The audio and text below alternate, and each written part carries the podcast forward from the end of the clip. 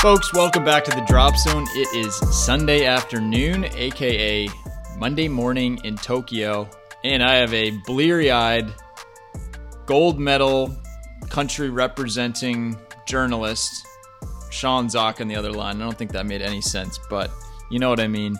Sean, welcome. How are you?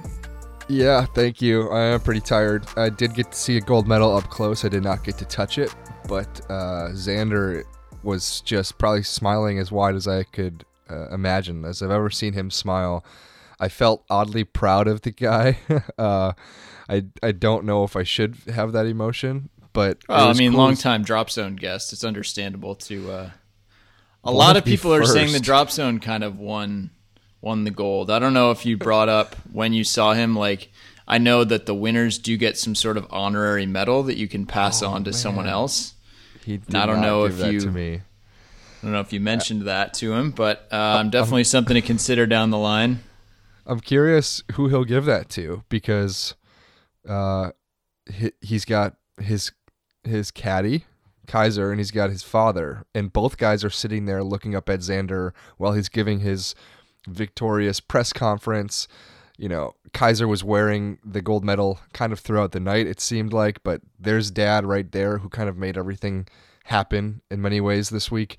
I don't know who will get that secondary medal, but I know that they're all they all had a, a blast last night. At least that's what it seemed like through Kaiser's Instagram, and rightfully so, man. Sunday at the Olympics was really, really cool. Um, we'll get into it, but my biggest takeaway is like, if you somehow at this point hate on this event, hate on golf's inclusion in the games, uh, one, you're probably a little bit jaded, but two, you're just too far removed from it, man. It was one of the coolest places I think this job has ever taken me.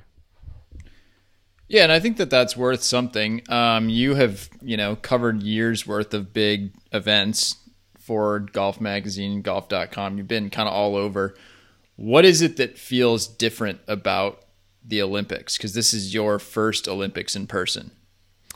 Uh, the scale of it is absolutely incredible. Like I, I know I've talked about this in the last podcast, but it doesn't feel like it's possible that you can host uh, upwards of seventy five thousand people from from all around Tokyo and the world and like give all of them a duty and make sure that they're all like in sync and you've got buses for all of them and there's all these different venues and and this is during like restricted olympics. There's no there's nowhere these people are allowed to go. Can you imagine what 100,000 people embarking on LA in in 2028 is going to look like when there is no COVID-19 ravaging our populations so yeah, I mean the the thing that is so cool is that the nationalism, the pride, it's just the people that are out there. It's not fake. There's it's all genuine. I mean, y- you have all these women that were out there following the men, not just on Sunday, but on Saturday and on Friday and on Thursday.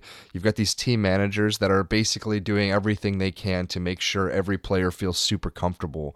Um, and that's not just like because they're maybe an agent or something. There's not that many agents out here. There's these are fathers who are also coaches.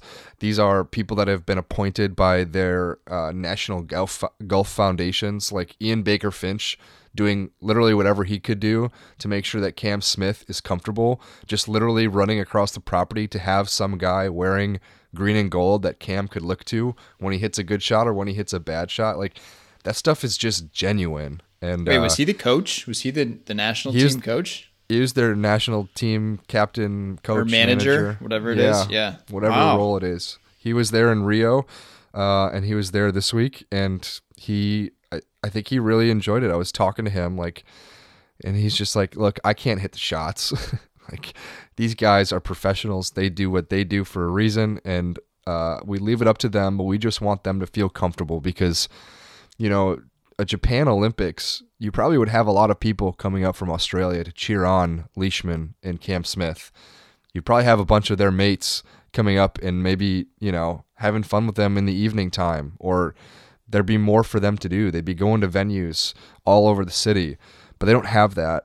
And so what do they do have? They do have Ian Baker Finch and those all those Aussies wearing green and gold that they can look to uh, whenever they're playing, and that's worth something. So again, it all just kind of comes back to everyone here wanted to be here, and they made it something Mhm. really, really great. Now, it doesn't hurt when Hideki Matsuyama is fully in contention, not just for a medal, but it was in contention for the gold for a decent amount of his weekend.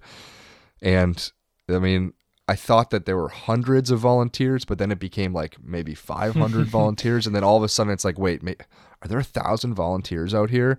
There's this like just big blue mass of, they're all wearing the same blue shirt all over the golf course, um, basically following Hideki every way, everywhere he went. So that doesn't hurt when you're trying to kind of hype up uh, this sport at, at the Olympics.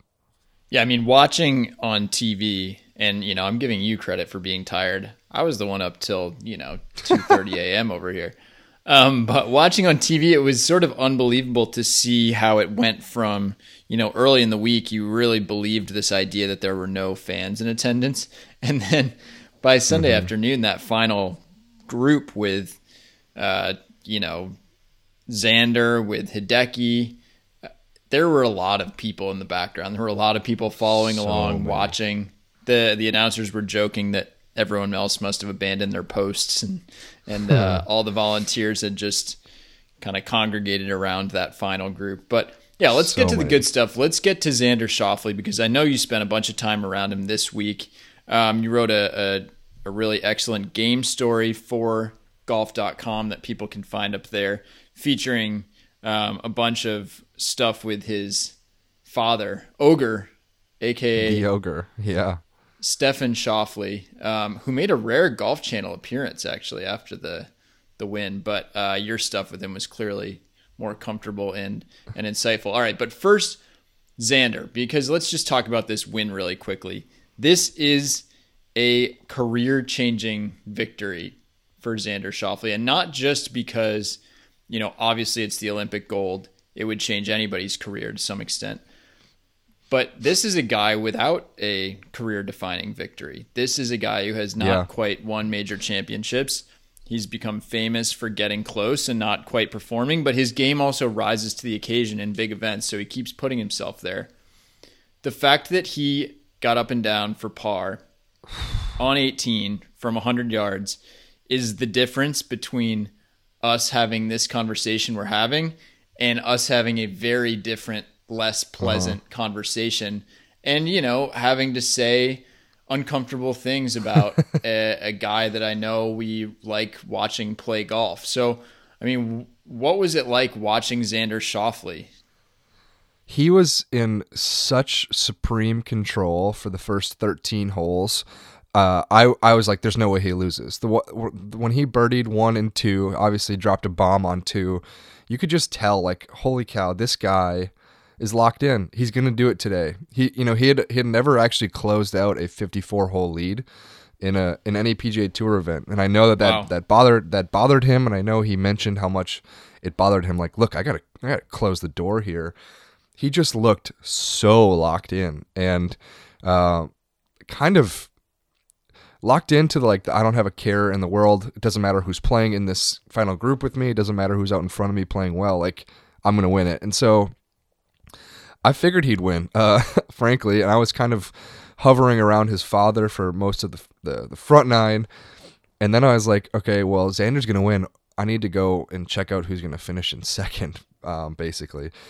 But then that all changed on the 14th uh, hole when he he made a good bogey, but he'll even admit he got extremely lucky. Like he tried punching out after taking a drop, and his punch out actually did not. It missed his line. It missed his target, um, and still got through the tree. So That was the most relatable uh, stretch of golf I think I watched because it's like, you know, you're in trouble, your your mind is racing, you're trying to do anything to get out, you get a little bit desperate, there's trees everywhere. You make a plan and then the ball finds a completely different window than whatever you had planned Yeah. on hitting and then you kind of to his credit, he didn't try to play it off. He fully admitted that I think he said like like that was just a sign this was my day cuz he yeah, kind of thinned one out the side and uh luckily back into play for bogey. but I, I was I was a little worried when that happened. I was actually right next to Stefan, and he was trying to figure out what kind of drop uh, Xander was making because Stefan basically watches from at least 100 yards away almost at all times. He, mm-hmm. um, the story that a lot of people might know is that, you know, he lost uh, the ability to see in his left eye uh, in a car accident decades ago. And so now he has this little monocle that he, he watches basically all the golf in checks the leaderboards with. Um, and so I was behind him, and he was just like, "Okay, be smart, Xander, be smart, boy." um, and uh, he made a good bogey, but Xander on those last like five or six holes had kind of been leaking throughout the weekend. Like he's dealing with some neck tightness that he wasn't really telling any, anybody about, and uh, at least according to Stefan, that was kind of creating this left miss and so he overcorrects, and then he mm. has the right miss, um, and so you'll see it when you're he's on that 14th tee box. I don't know if anyone saw that shot. He's on the far left side of that tee box and was just kind of playing out way out to the right to make sure. Okay, I've kind of got this little left miss going. I won't miss left if I just play it way out to the right. Of course, ball goes extremely straight, even goes to the right, ends up in the trees. Um, so he he looked a little less in control. Um, he missed the fairway on 15. He missed, I think he missed the green, or he, he barely got on the green on 16. Mm-hmm. 17. Yeah, he was on that se- left fringe.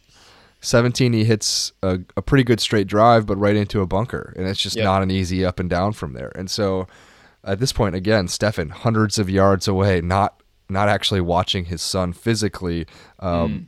around the green, but Xander, uh, I was I was thinking, holy cow, this guy's been so locked in, but freaking Rory Sabatini posted 17 under, and that might just be too much for Xander. We might talk about a playoff, and who knows what happens in a playoff. Um, but he, then he blows his right his drive right on 18. It hits yeah. a volunteer in the back. I, I likened him to uh, Khris Middleton. Now that's the Bucks fan in me speaking, but Khris Middleton hits threes. Yeah, you might have to translate that one. He hits a lot of threes. He plays defense. He he played some incredibly clutch basketball. He does not react. He never reacts. Big shot goes in, doesn't react. Bad foul call, never reacts. Xander's kind of like that. You know, he, he even said he was like that. He said there's a lot going on inside, but I don't react. You you you saw him barely react when he when he got up and down uh, for for par in the gold. But this whole preamble uh, and explanation is to say that that up and down, the smoothness of it, he looked confident again standing over that shot. And I don't know why, because he is on the verge of blowing this gold medal lead that he's had all day long, basically all weekend long. And he he just like the smoothest wedge, 20 feet past the hole, zipped it back. The best shot of his life, the biggest shot of his life um, and in the fr- in in front of the biggest crowd of the week, everyone was there on 18. You had the Korda sisters leaning up against the grandstand. Um, you had a number of other female golfers. You had the German, uh, the two German golfers. One of them, Hurly Long, he had rolled up his sleeves uh, so that he could even out the farmer's tan while he was standing there watching the golf. Um, you had everybody there, and I don't know if that like calmed him or I you know, he might not even be able to explain it, but that shot was uh it gave me chills. I think I think uh there's no other explanation. It's funny, in some ways that sounds more intimidating to me, that sort of audience rather than just a bunch of, you know, tense, excited fans the idea of like this players only club where Rory has just finished his round and he's kind of checking out the action, um, and the Korda sisters and the best LPGA players are are all watching. That sounds like that would ramp up any nerves that I would feel knowing you know it's almost like it's a like it's a top junior tournament or something that where there there aren't really fans but you know everyone's a stud there yeah. um so for him myself for him included get up and down on I mean 17 the up and down was underrated. I think we started to take for granted the fact that the contenders were just going to make birdie on 17, which was mm-hmm. a you know, it, it's it's like one of those par fours that they call reachable, but it's barely reachable. Barely. It's like even you know Rory hit this high cut that finished way short. A bunch of guys hit it in that front bunker, but couldn't quite carry the front bunker. Um, so he made it a really nifty uh, sand save there, and guys just putted lights out all week. The greens looked really pure. They finally got a little bit chewed up by the end of the week. It looked like on TV. Um, but Xander in particular made a whole bunch of four to eight foot putts um, Yeah. on Sunday, and that's what you need to do if you're going to win a gold medal, especially when everyone's shooting 15 under par or better. Yeah, and so that just kind of brings me back to the idea that he looked comfortable again on 18. And I, I, I don't, again, maybe it was because from 100 yards, truly to get into a playoff, he just needs to make uh, a three from there. He just needs to get up and around and in.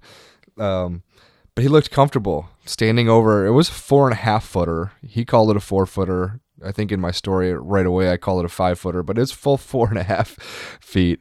Um, and it, it, you know, I don't think it looked any differently than the four and a half footer he's going to hit at Memphis next week. Um, he he looked so comfortable, and I think that to me um, is often the sign of like a full like a big like a big time PGA Tour champion is like when they when they do what he did, get up and down from 100 yards, when they almost don't react, when like you when you see Jordan Spieth play confident golf, anything is possible. Any putt can go in, um, and especially the short ones are definitely going in. Um, that's what Xander looked like, and I don't know if I've ever seen him look like that up close. Um, I really the the closest time that I've been to Xander when he was playing uh, a big time tournament was at Carnoustie, and he played in the final group with with Spieth um, there, and he was just a little bit loose, and he didn't look as confident. This dude looked like extremely confident yesterday, and so when everyone's gonna react now and be like, this could send him on a a, a better trajectory. This could really get him going. I actually believe it. You know, I often don't believe those things. I often try to keep us from freaking out and overreacting. But I really do believe it. Now we've got a, a, bunch of FedEx Cup events coming up. We've got the Ryder Cup in less than two months. It could be a really good fall for Xander. It really could be. Um, I was texting a little bit with a, a, mutual acquaintance of ours who we met in San Diego, who plays a, a fair amount with Xander at uh, at the farms. And one thing that he was saying is just that stuck with me. He was just like, Xander's a killer. He's a goddamn killer. And like, basically, that if he starts getting as comfortable out on tour as, you know, as he is in regular day to day Xander play, which, you know, obviously that's a, a big if, then he could just reel these things off. I mean, you talk about the FedEx Cup playoffs. If there is a golf course that could be custom made for Xander Schauffele, it might be Eastlake. Um, yeah. And there's a certain playing similarity that maybe Eastlake also had to this week's course. I know we were looking for yeah. similarities all week, and it was a little bit tricky to figure out. But, uh, but you know, a a challenging golf course that is still playable and not penal with you know a ton of water hazards or something like TPC Sawgrass, but instead has targets that you have to hit and challenging recovery shots if you miss, but but the ball is still going to be in play. That seems to be like the sort of style of golf that Xander dominates. Yeah, and we've uh, we've broken down his game until he was fooling around with the arm lock putting. Guy's just good at everything. He yeah, really is really good really good at every. He putted so thing. well. I don't. I don't. Is there a st- statistical breakdown this week of just how well he putted? Because yeah, I'll get to that in the eye test. It looked to the eye test. It looked awfully impressive with the putter. It, I mean, he just looked really steady. He was taking a long time over the ball, um, both over his, you know, full swings and also over his putts. It seemed like he was consciously settling himself um, and maybe calming whatever nerves were happening. But yeah. So all right. So what's it like? I mean, you already explained this a little bit, but watching with his dad, what's what's that experience like? Is he chatty? Like some people are happy to chat with, you know, a reporter. Obviously, he's he's comfortable with you. We've spent a little bit of time with him, but did he want you there to have someone to chat with? Did he not want you there and you were just, you know, in for as long as you needed to be for your story? What was the vibe Yeah. there? Yeah, well, Xander's dad is he's a big character, and I've spent some time writing about that. Uh, I'm, I'm sure you have. Uh, everyone kind of is is now getting exposed to who Stefan Schauffele is, the only swing coach he's ever had, um, and I think he's. And Xander said it. He he basically has thrown all of his eggs in Xander's basket, and so they travel across the world together. Um, they have gone at it in the past. You know, Stefan being uh, an Olympic hopeful decathlete, I think he takes very seriously the things you have to do to be an elite athlete, and he tries to impart all of that knowledge onto Xander. And so, like, I think growing up, their relationship was a little bit love hate. You know, Xander still being young and a teenager, and his dad wanting him to become better and better and better. Um, and now they have an incredible like mutual respect for each other and for Mhm. each role Yeah. that they play. Walking with Stefan is fun or Stefan. Um, he said, you know, Stefan, Stefan, Steven, whatever you want to call me. But he Ogre is literally what Yeah. he goes by. I think that Yeah. sometimes people still miss that. People call him I- Ogre. Yeah, Mr. Ogre, uh, as I've been trying to call him this week. But he uh, he will he will walk way ahead, like a hole and a half ahead, or at least half a hole ahead Wow. of Xander. Because at this point, uh, I asked him about that. He's like, Xander's so good now that Stefan doesn't need to see every single thing. He doesn't need to see how he lined up a putt or all these things. As the coach, he wants to be able to see are these little decisions being made correctly? Are the um, you know, is there a weird kind of hitch in his swing because of the neck tightness? How's his shaft lean look from uh, you know, 200 yards away, whatever. Um, and so he's the coach who's kind of trying to nitpick here and there now. Um, but I'll say this: he he ha- happy to talk to people, maybe a little bit happier on Saturday than on Sunday afternoon. Like he started to get he started to get swarmed a little bit. You had the guy from Oh. the San, San Diego newspaper who was basically tracking his every move, and uh, you had a couple other people, golf writers out here who were trying to get in there and be like, "Hey, you know, what do you think?" And I'm like, "Well, Yeah. it's, a lot of You're people like, this is my turf. I've been here. Did Well- you tell him that you'd been kind of putting in the work? this wasn't my turf. It was just what I was worried about is the guy overreacting, being like, "Hey, leave me alone. My son's trying to win a gold medal." Um, he spent. I talked to him about like 20, 25 minutes on Sunday morning, um, and if you get the guy going in a comfortable setting, it's hard to make him stop.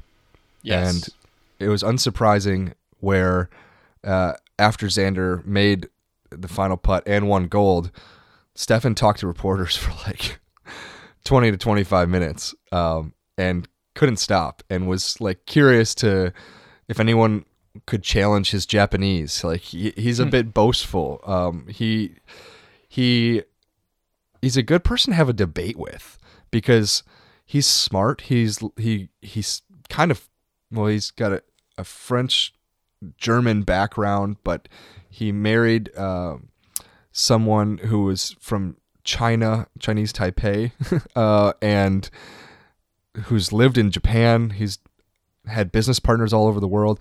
He's he like really understands local culture here, but also in all other countries, like kind of across the world in all of his travels. So like talking to him about the world is a lot of fun. Um, and he'll tell you things and he'll ask you things. Like it's not a one way street when you're conversing with Stefan Schauffele.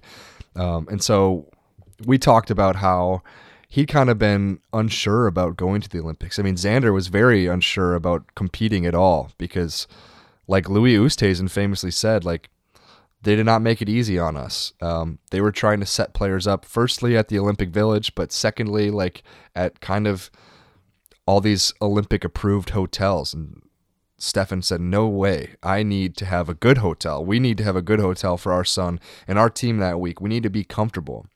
Stefan basically had a one of his old business partners stay with them. Now, you're only supposed to bring two visitors in addition to the player from other countries. So Xander brought his caddy Kaiser, he brought his dad uh, Stefan, and that's it. That's all Xander could bring. He could not he, he could not bring his wife, he could not bring his mom.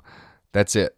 And unfortunately for the rest of the field, Stefan Schauffele had this kind of wild card ace in the hole. His, his old business partner was setting up all their meals. Um, he had a spread at the hotel every night when they came home. All these little like rules that Stefan pushed, basically, I think, were rooted in the fact that he knows Japan. He knows people here. He knew like where he could push the boundaries. He knew how to sneak beers into the golf course all these kind of things were done to make sure Xander felt super comfortable, to make sure they had their best approach for the week, and to make sure that that uh I don't know that they had a leg up on the field. That's kind of what he called it, and it, that's what that's what he called just the hotel room, a big hotel room. He thought it was a leg up on the competition, and I think I asked him like, all those little things add up, and he said totally. You know, that's what you have to do if you're the coach, especially in this scenario when there's not an agent around, there's not a manager around. He kind of took care of everything off the course, and Xander took care of everything on the course.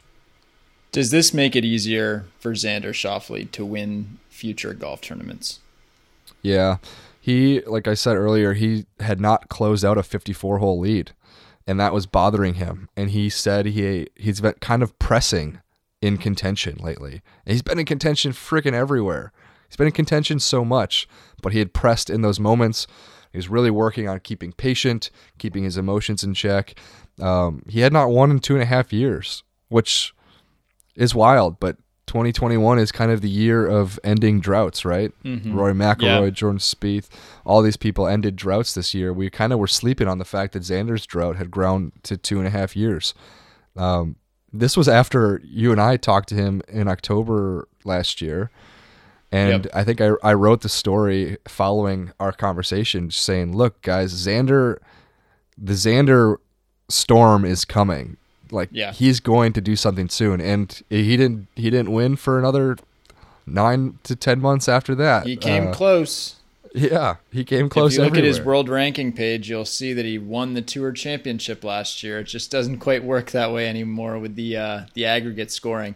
Uh, last thing on Xander, what's he like to be around? Because it's funny with uh, with Stefan Schauffele or Stefan Schauffele, it's also tough. I mean, his Golf Channel interview was really nothing like talking to him in person. You know, he definitely had his his media on camera channel on a little bit more. Yeah. And Xander both is and is not that way. I mean, you can still get like the wry sense of humor a little bit um, through TV, but he also uh, he doesn't like to open up. He doesn't like to show his private side when he knows he's being observed, when he knows he's on yeah. TV. So, uh, how is that different being in his presence in person, especially once he won? Yeah, he was he was pretty darn happy. Um, you could tell he's just he's a reserved dude, and I don't think that matches up with one him being an American. Like oftentimes we make these American champions and we blow them out of the water, and they become corporate stars, uh, celebrities. And Xander doesn't. I don't think he wants that. He does not yeah. want to be as known as Bryson DeChambeau is known. Um, he wants his game to do everything for him. He said he doesn't play for gold medals or for money. He plays just to be competitive, which is mm-hmm. such a luxury that I wish. Yeah, he plays to uh, beat your ass, is basically yeah. what he was saying. I mean, yeah, that is an easier thing to say once you have A, money, and B, now a gold medal. It's a little bit easier to, sure. to take that. I play, I just play but, to uh, win. Yeah, I mean, Xander, we, we've hung out with him a couple different times. He's a smart dude. I was talking to Sean Martin of the PGA Tour after after his press conference. I was like, that's two, three, four, five great pressers in a row from Xander. That dude's flying up the press conference mm. rankings. Uh, he takes your questions seriously. Um, he was he was basically saying how how much he enjoys the Tokyo society. uh, Japanese society, how much he enjoys just the food here, but the respect level here and the efficiency here, and how everybody follows the rules. That just kind of speaks to who Xander really is. He'll kind of fly under the radar at times, um, and just live his life without being a super flashy guy. Um, Yeah. I don't know. The first thing he did when he got Yeah. his gold medal was take it off his head and put it on his caddy's head. Uh, and I thought that that was kind of a cool little scene. You know, he was thrilled to see that his dad was doing interviews. The biggest smile on Xander's face, potentially all day, was when he walked out of scoring and Stefan was there talking to the press. and uh, I think that I think that's a little bit of a, a tell on like Xander likes to. He doesn't necessarily like to be in the limelight, but he but his golf is going to constantly push him there, and so uh, he's definitely come to grips with it. But he's not going to give us everything, and you know what? That's just fine. I think he likes being a dude. He likes he likes he likes people treating him normally, and I think he made it clear in that opening press conference just how much uh, it meant to him to have his dad here. I mean, sometimes we we dredge up these stories, we being the media, hopefully not literally me and you. Um, sometimes these stories happen, and you're like, oh my god, we get it. You know, stop beating us over the head with this same storyline. This one's very real. Xander wanted to win this with his dad in mind. It meant a lot to him to have kind of carried on his dad's dream of becoming an Olympic decathlete, and now for Xander to win gold. I, it was just clearly really important to him. So uh, it was it was such a cool moment. I love the Olympics. I'm I'm not someone that was trying to force the Olympics on on people that are not into golf in the Olympics, but I really do feel like because of how this one went, the status of this games is going to just keep going up. I mean, Oh, it really is. and I, think that that's where was- Xander's like got in on the ground floor because when you're talking about you know legacies, yeah, you can say yeah, sure, this was the same strength of field as the John Deere Classic or whatever whatever it came out to be. But in four years and in eight years, when we're talking about the Olympics and looking back at gold medalists, we're gonna say, oh yeah, well Justin Rose has one, Xander Schauffele has one. It's it's like we don't talk about the strength of field when you know Mark O'Meara won a, a major championship. We don't really we don't really legislate Jack Nicklaus's major wins that way. Um, we just count them, and that's the good thing about everyone. All the good players should have come and played in this just because this was a good chance to win a medal, to win a gold medal. It's only going to get more difficult from here. So good on Xander Yep. Schauffele and his savvy move to win this one because it's going to be tricky to keep winning them. Yeah, it's only going to get tougher. I think you're right about that. And I think part of the truth is that Rory had a hell of a time this week. Uh, Justin Thomas was really looking forward to this week. And I think he probably had a worse week than he wanted to, but he still loved the Olympic f- uh, flavor of everything. And, and the women are coming here now. Uh, they're gonna. I'm gonna be out there this week with them for a little bit, and they're more excited than than anything. Really, they're chomping at the bit because they had to watch the men tear up this golf course before they got to even compete. Um, Louis Oosthuizen famously did not come here, but Louis regretted that. According to Stefan Schauffele, Louis told him in at Torrey Pines, I don't think I'm going to the Olympics because they haven't made it easy on us. There's no mm-hmm. charter plane back to Memphis yeah. month a month later, Louis was talking to Stefan at Royal St. George's, and he said, "I already regret it because there's a ah. charter now to Memphis. I wish I was playing." So Stefan's like, "That's incredibly sad, right? like South Africa had Garrick Higgo, and I don't even oh, and Christiaan Bezuidenhout, who well yeah. Louis Louis would have been we would have knocked Garrick Higgo Uh, right out of the the field, and gosh, can you imagine what he would have done at this pretty smooth, easy PGA Tour golf course? Like he probably would have finished second, right? he probably would have. He would have been right in there. I mean, he would have definitely been a good fit in a as an eighth member of the the seven way bronze playoff.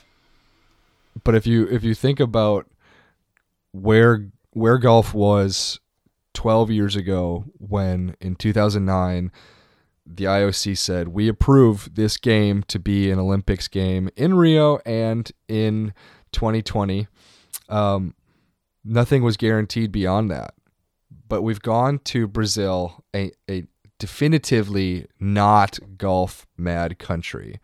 Um, and we we we had Justin Rose and Henrik Stenson and Matt Kuchar compete and and finish as medalists.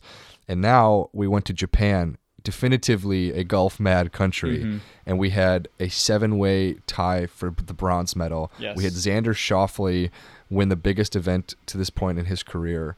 We had the Slovakia Sabbatini story, which we haven't even dived into. Yeah. We have that. And now we're moving to look forward to Paris, which has hosted a Ryder Cup. There's going to be so much European flavor at that Olympics.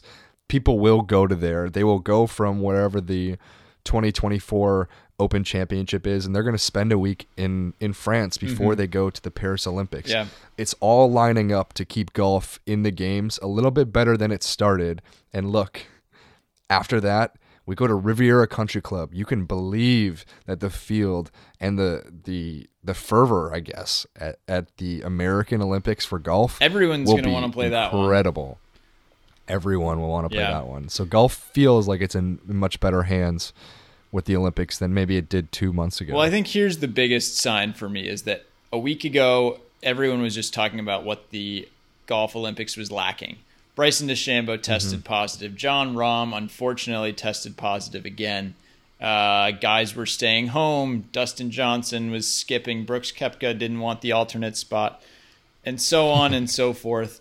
I mean, look, and I still think it can be improved. I think there should be a team element. I wrote a, a column for golf.com outlining how I think you could combine the men's and women's events, ramp up the energy, make so that there's less meaningless third and fourth round golf, um, because there is still a fair amount of that.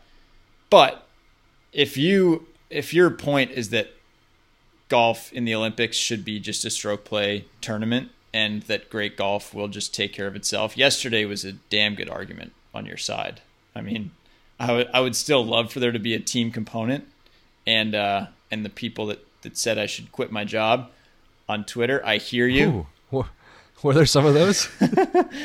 Well, you know, it's like you say, "Oh, here's how I think they should they should tweak golf in the Olympics," and people didn't take kindly to this suggestion that it should be tweaked. I hear you. I think it could still be improved upon, but I also think, hey, look, this was great. Oh, and I would like to say one thing where I was wrong. At the start of the week, I thought it was silly that they would have to play off for a medal spot.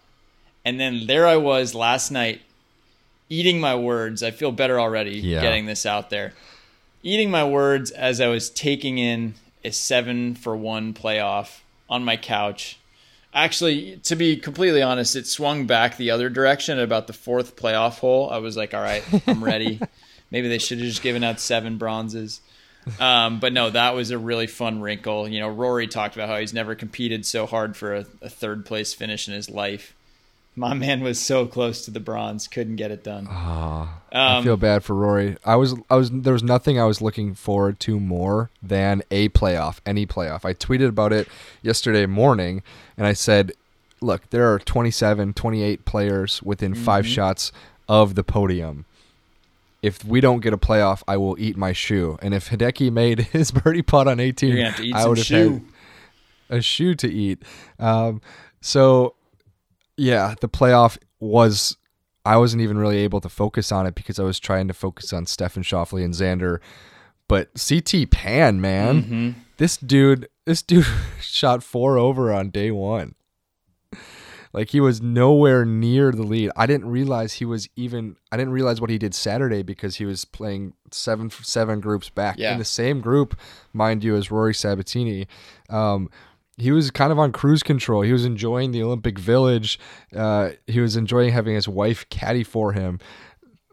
All these things were like, wait, CT Pan's in the running here, and I was like, wait, also Collin Morikawa's in the running here. You forget at every Olympics there are more than one competition happening. There might be one final uh, men's race in the 100 meter freestyle, but there are multiple competitions. There's the competition for gold, and there's also the competition for silver and bronze, and like that might seem like the most obvious statement I could have said on this podcast, but it's so true. And it's especially true at a golf course.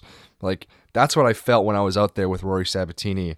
Um, and I think I really saw something that not a lot of people saw, where that guy was, I believe at the time, nine under for the day. Mm-hmm. Yeah, nine under for the day. He's on the 16th tee. And Xander at that point was on, I think, the 10th hole, which isn't that far in distance. But when, when you have all the volunteers following the final group, like there was nobody on, on Rory Sabbatini's group. There's nobody with CT Pan. The only person with them was Mackenzie Hughes, who's playing in the same group.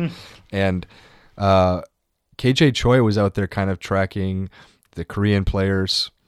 And Sabbatini gets the 16th tee. He's nine under. He's squarely in position for a medal. And he is like feeling as loose as ever. He looks loose. He's like talk he's like chiding uh, KJ Choi in Spanish and they're having a little bit of a laugh. And then he makes the worst swing of the day for him.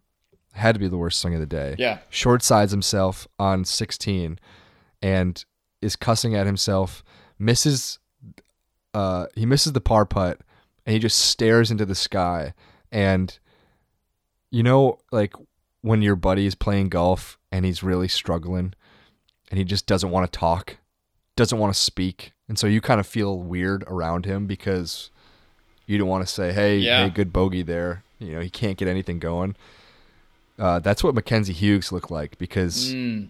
Sabat- Sabbatini just stared into the sky for like a very uncomfortable, probably five or six seconds. And Mackenzie was like, "Wait, do I continue? Do I kind of let him get this out? What what do we do here?" So he th- he thought he had lost a medal, man. Like he was not worried about gold He at all. He might have lost the He gold think- medal. he might have lost the gold medal, but like he had no Yeah. clue truly what Xander was going to finish at, and you could tell he was upset. He was cussing at himself, and then he gets to the seventeenth tee, and he's still, still, still upset. He he like he's talking to his wife, but then he turns away, and he goes and stands on the edge of the property, staring off into the distance.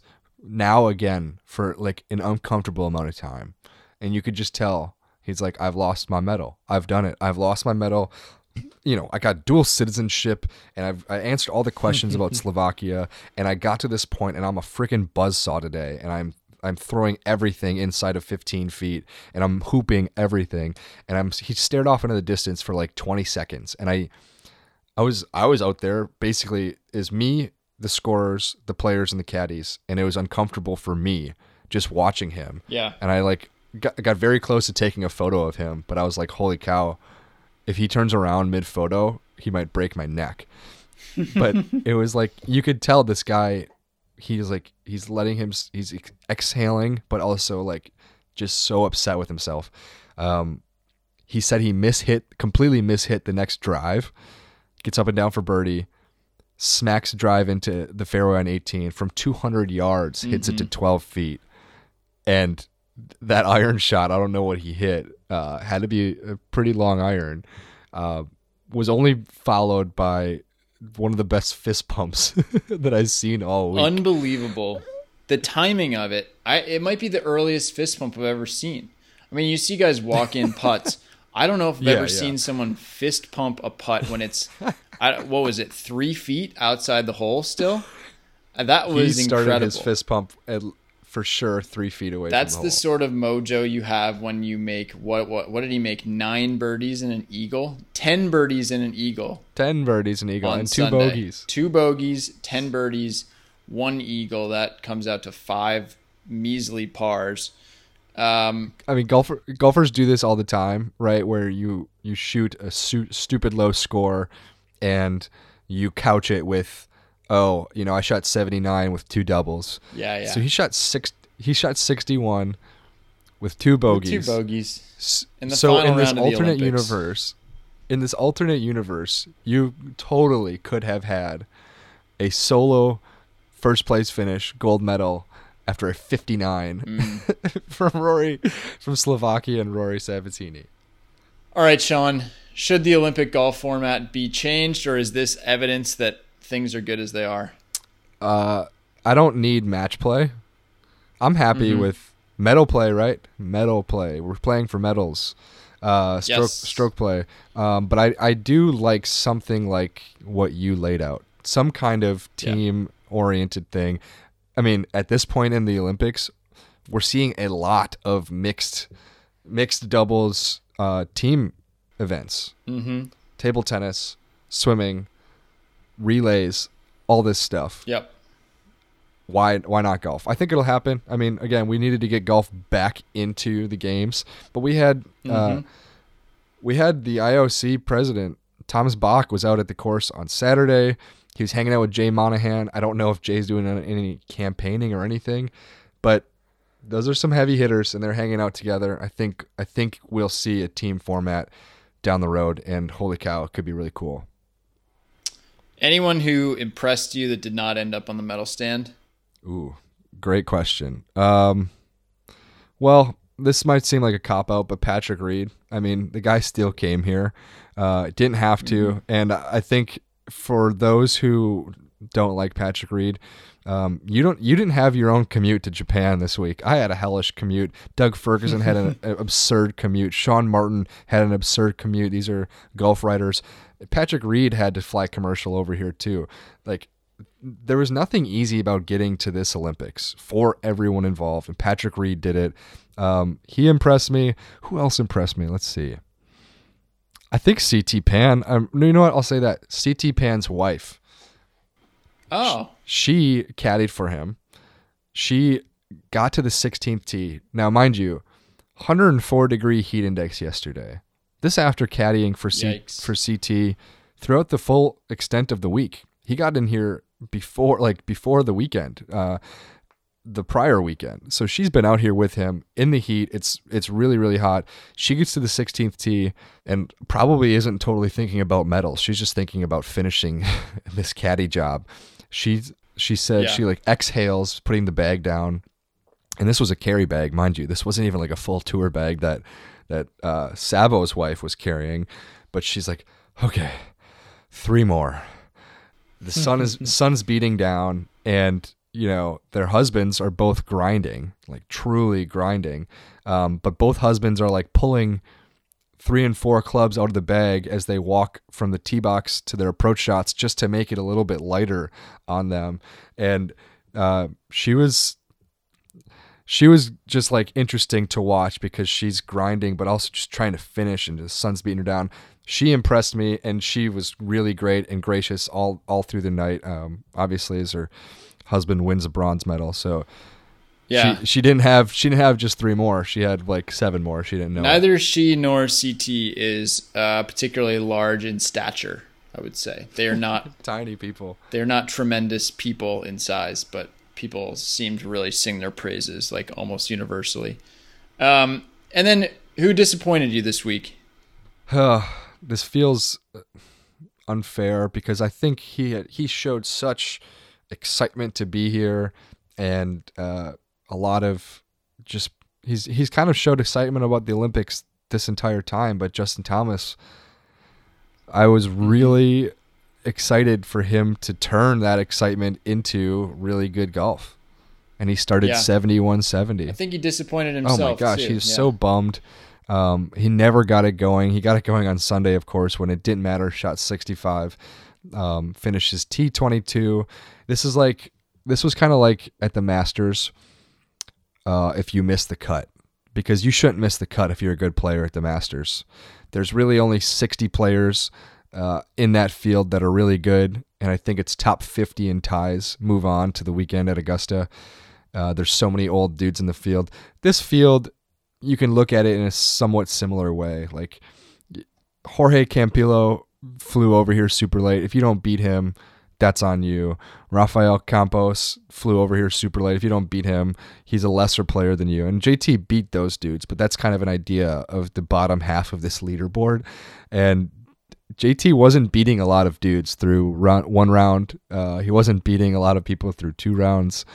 He kind of got it going on the weekend just because he's that good. But he didn't finish in the top 20, and that's uh, a, pretty huge Yeah, disappointment. that's disappointing. Uh, my my biggest, the guy I was impressed with is Mito Pereira, who was just playing on the Corn Ferry Tour a few weeks ago, and if it wasn't for a brutal horseshoe lip out. May have ended up with the bronze medal. So I was impressed with him. Uh, I was disappointed for the South Koreans, Sung Jae and Siwoo Kim, who obviously had, had really prioritized this event. You never know if someone's over prepping for something. It's it's impossible to figure out. But um, neither of them really ever threatened for a medal, which we know would have been uh, a huge, huge storyline for them personally, being able to avoid um, military service. And then Carlos Ortiz, you remember he was on the leaderboard? Yeah. Oh gosh. You might not know what happened to oh him. no. But Carlos was even par for his final round with six holes to play. Whoa. He finished bogey, then he parred the par 5 14th, which is disappointing. Doubled 15, bogeyed 16, bogeyed 17, doubled 18. So he shot 42 coming home Holy cow. to shoot 78. He fell from third entering the final round to 42nd. so, I mean, look, when guys talk about it's it's it's a medal or bust, I guess Carlos really took that to the uh, extreme. But I mean, he he shot the highest round of the day, and it was really just his last four Oh. holes that, or the highest round of the week, Yeah. and it was really all just his last four holes that put him there. You really got to go down that leaderboard to see where he ended up. Uh, I thought I'd missed him when I was scrolling as you were talking. Holy cow. yeah. That's brutal. Uh, and you know what? That's someone I've been impressed with this week, and I hope to be more impressed with is Gaby Lopez. Gaby, Mm. uh, she has been here this entire time. By the time she is done competing, I think she'll be ready to go home, and I think she'll have no choice but to go to Scotland for the women's Scottish and the Open Championship, uh, the Women's Open. She flew the flag. She was the flag bearer for the Mexican national team during the opening ceremony. She flew in obviously a day before that, um, and has been going to the golf course every single day. She's staying in the Olympic Village, so that's about a 90 minute one way commute, and goes to the golf course every single day. Has kind of been grinding on the range by herself. I don't think her caddy was here until um, the middle of last week, and so she uh, she's kind of been by herself, but loving life, loving the village. Um, and I talked to her a little bit on uh, yesterday, I guess, and yeah, she's just like she's kind of the the mascot for this Olympic golf competition, and I just hope that all that energy of her being here ends up like paying off for her. I hope that the the, the competition is really good for her too, because I could see her energy being uh, I I could see her energy waning because she's just been out and about and doing a bunch of golf stuff and not really getting hit to hit competitive golf shots and so I'm kind of pulling for her if I had to pull for anyone in the women's game. Two last things, Sean. First, what are you most looking forward to beyond Gaby Lopez, which is tremendous? Anyone else that we should have our eye on in the women's competition this week? Yeah. I hate to be a homer. You can be a homer. You can acknowledge your homerism, and then and then you can be as homer as you want. Yeah, I'm not even going to be a homer for the Americans. I'm going to be one for Mel Reid, my queen. You're gonna be a homer for your own content, is what it sounds like here. yeah. Um, I uh, I am ex- I haven't seen her out there at the course yet, but I've been in contact with her. She is kind of like the she's kind of the Tommy Fleetwood, so to say, of uh, Team Great Britain for the women's side. She is so so hyped. She sat out a major just like Gaby Lopez in order to make sure that she could be an Olympian. She's loving life in the village as well. Um, when these people put so much mental energy, physical energy, scheduling energy into being here, I want it to pay off for them, and so I hope it pays off for Mel. I don't think she's been playing that good of golf lately, so I hopefully she's kind of getting dialed. She had a couple weeks back home in England with family before coming out here, so she said mentally she's in a great spot. So hopefully she plays well. Rory Sabbatini had not been playing well coming into this event, so there could be some precedent there. Finally, Sean, what's the best and worst thing that you've eaten since you've gotten there?